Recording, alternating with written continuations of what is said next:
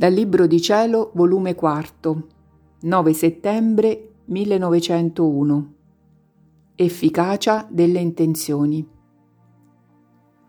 Questa mattina l'adorabile mio Gesù non ci veniva, onde mentre la mia mente stava occupata nel considerare il mistero della coronazione di spine, mi sono ricordata che stando occupata altre volte in questo mistero, il Signore si compiaceva di togliersi dalla sua testa la corona di spine e di conficcarla nella mia. E ho detto nel mio interno, Ah Signore, non sono più degna di soffrire le tue spine. E lui, quando appena tutto all'improvviso è venuto, e mi ha detto, Figlia mia, quando tu soffri le mie stesse spine, tu mi sollevi, e soffrendoli tu, io mi sento affatto libero da quelle pene quando ti umili e ti credi indegna di soffrirle, allora mi ripari i peccati di superbia che si commettono nel mondo.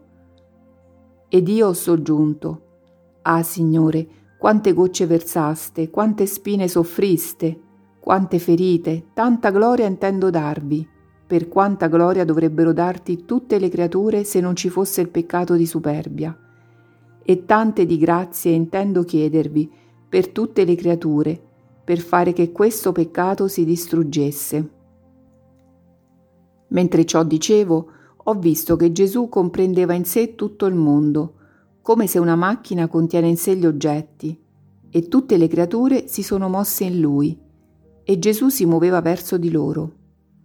E pareva che Gesù avesse la gloria della mia intenzione, e le creature fossero ritornate da lui, per poter ricevere il bene da me impetrato per loro.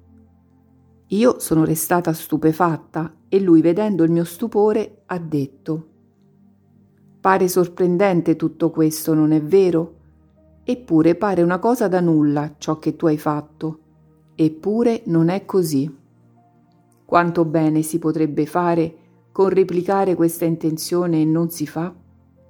Detto ciò è scomparso.